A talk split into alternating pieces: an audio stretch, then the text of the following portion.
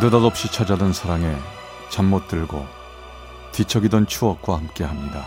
라디오 사랑극장 어느 날 사랑이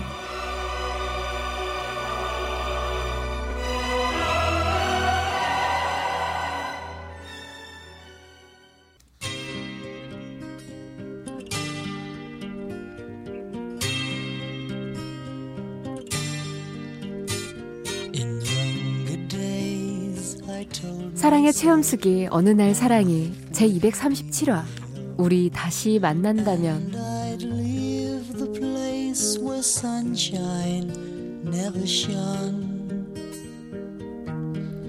아버지를 잃진 여인 저는 6.25가 끝나고 난 뒤 한 집안의 가장이 되어야 했습니다. 유약한 어머니와 어린 여동생 둘. 우리 네 식구가 먹고 살려면 중학교를 이제 막 졸업한 저라도 돈을 벌기 위해 나서야 했죠.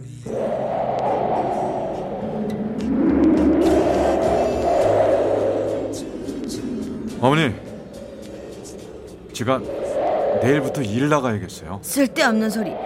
내일 장에 나가서 금반지 팔면은 한동안은 잘 지낼 수 있을 거다. 아, 계속 집안 물건 내다 팔면서 살 수는 없잖아요. 그래도 그렇지 이 추운 날 네가 무슨 일을 해? 아 저기 옆집 해옥이 아버지 말씀 들으니까 미군들이 목수일 하는 사람들을 모아다가 건물을 짓는다고 하대요. 그래서 저 거기 따라가려고요. 네가 목수 일을 하겠다고? 이튿날부터 저는 옆집 해옥의 아버지를 따라 일을 나가기 시작했습니다. 기술도 없는 데다가 너무 어려서 일할 자격도 없었지만 해옥의 아버지의 조수로 옆에 붙어서 도와드리면 일당으로 나눠주는 쌀 한 봉지씩을 받을 수 있었죠.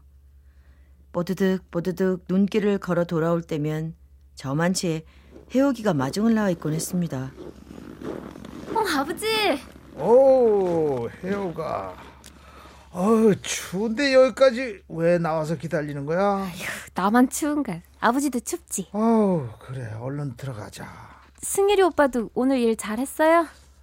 아 나 진짜 목수가 아니라서 하는 일도 별로 없는데 뭐. 여기 자야 오빠 이거 찐 감자인데 어이구 다 식었다.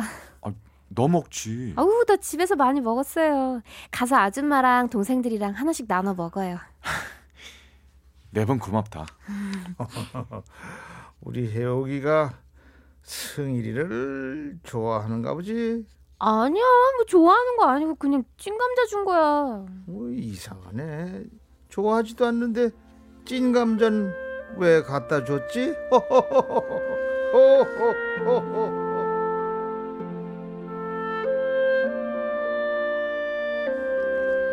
해옥의 아버지에게 신세를 지는 것도 고마운데 저를 안쓰럽게 여기고 챙겨주는 해옥의 마음이 어린 저를 따뜻하게 위로해줬죠. 아직 스무 살도 안 된 우리들은 그렇게 춥고 가난하던 시절 첫사랑을 시작했습니다. 아저 어머니 이거 뜨거운 보리차라도 좀 드세요. 아유, 됐다. 좀 누워 있으면 나아질 거야. 잠시만.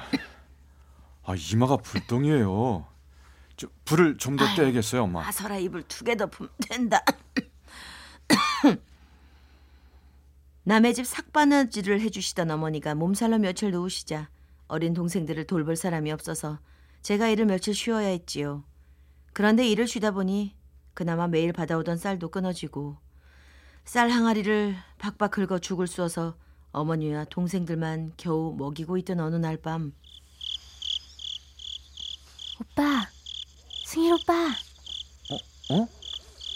아니 혜우가 네가 웬일이야? 아줌마 아직도 많이 편찮으세요? 어 그래도 조금씩 나아지고 계셔.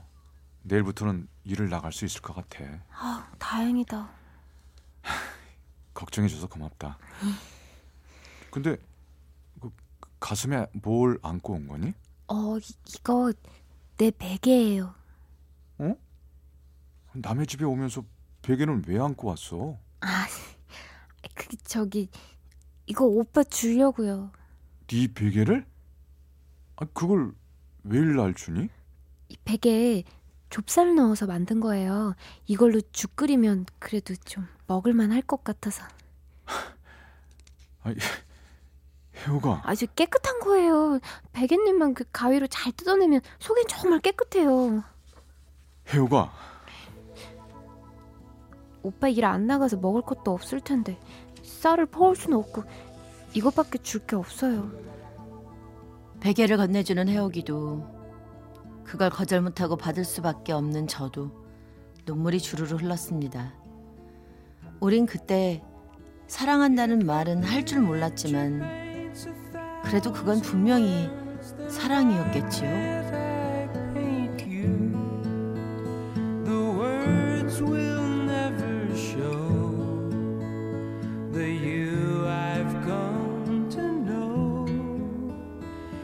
저는 해옥이 아버지를 따라다니다 보니 기술이 제법 늘어 처음보다는 대우도 좋아졌습니다. 우리를 인솔하는 미군들이랑 친해져서 트럭을 타고 오갈 때 초콜릿이랑 과자를 얻어올 수도 있었는데요. 어머니와 동생들 몫으로 챙기기 전에 해옥이에게 줄 초콜릿은 따로 챙겨오곤 했죠. 아버지! 허, 해옥이 좀 저런 저거 나 마중 나온 게 아니라 승일이 너 보려고 저러는 거지? 아이 저 아저씨도 에이 나는 뭐 연애질 안 해봤는 줄 아냐? 나 먼저 갈 테니까 너희 천천히 걸어와라. 아니, 아, 아니 아저씨 아빠 왜 그래? 아왜 그러세요? 야 아무리 늦어도 저녁 먹기 전에는 들어와야 한다.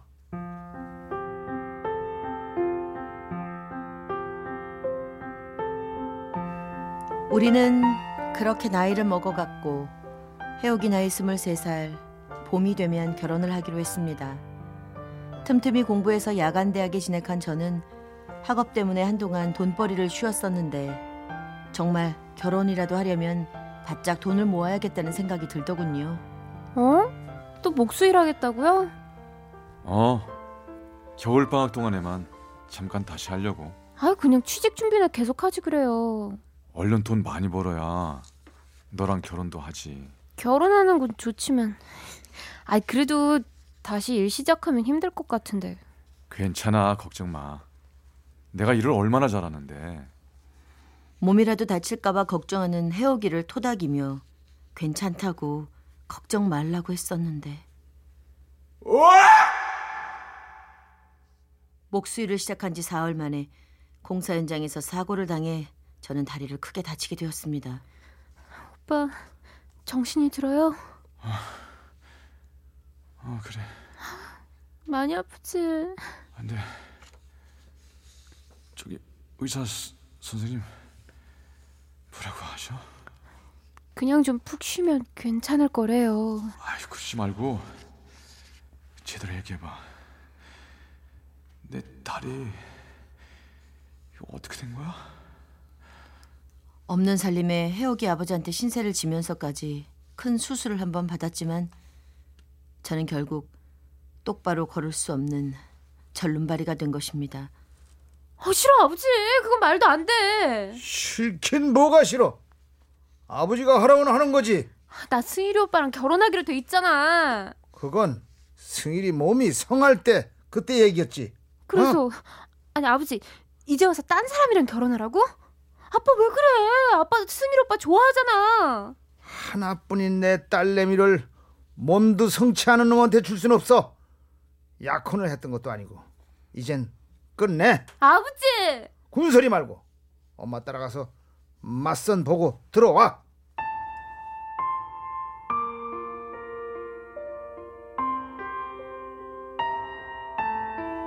다리보다 마음이 더 아팠지만 해오기를 붙잡을 순 없었습니다. 저 하나만 눈을 질끈 감으면 모든 상황이 순조로울 테니 말입니다. 오빠 아무것도 신경 쓰지 않아도 돼요. 나 오빠랑 결혼할 거니까 우리 우리 아빠 말 무시해요. 혜호가 내가 싫다 너랑 결혼하는 거. 아, 왜 그래요 오빠까지? 지금 내 몸이 너무 괴로워서 결혼 같은 거 생각도 하기 싫고 네가 옆에 있는 게 부담스러워. 거짓말. 거짓말이면 좋을 텐데 진심이야. 미안하다.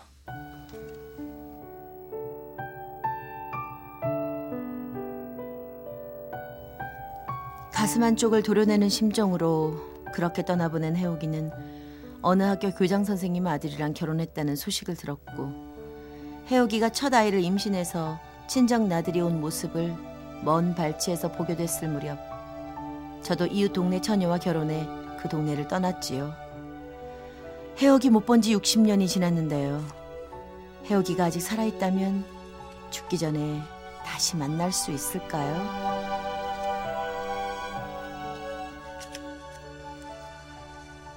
인생 참 길구나. 길긴요. 전 너무 짧아 아쉬운거려.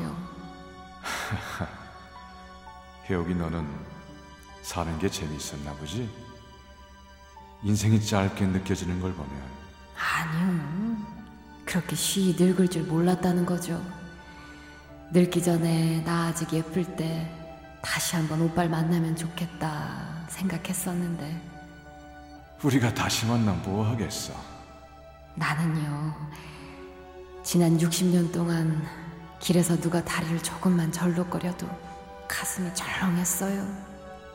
오빠한테 늘 그렇게 미안했어요. 늘. 네가 날 기억하고 살았다니 고맙다. 나중에 혹시 다시 태어나면 그때 또 봐요. 그러자. 그땐 내가 너한테 뛰어갈게.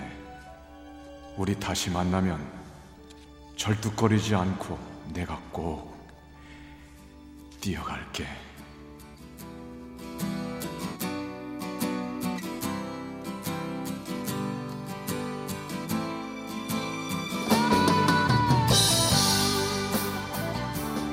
제 지팡이가 되어주던 아내마저 몇 년 전에 세상을 떠난 뒤로 이제는 한겨울의 눈길을 걷는 게 무척 조심스럽습니다.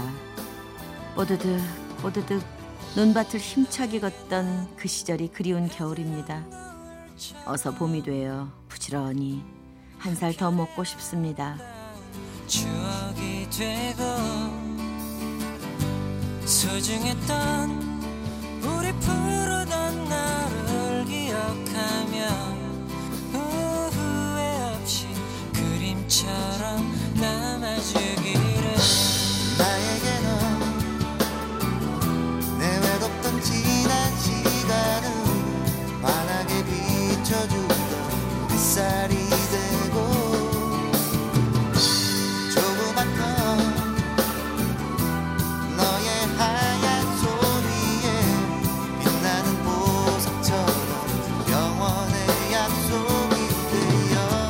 서울 우이동에서 한원태 씨가 보내주신 한원태 씨의 아버님 한승일 씨의 사랑 이야기.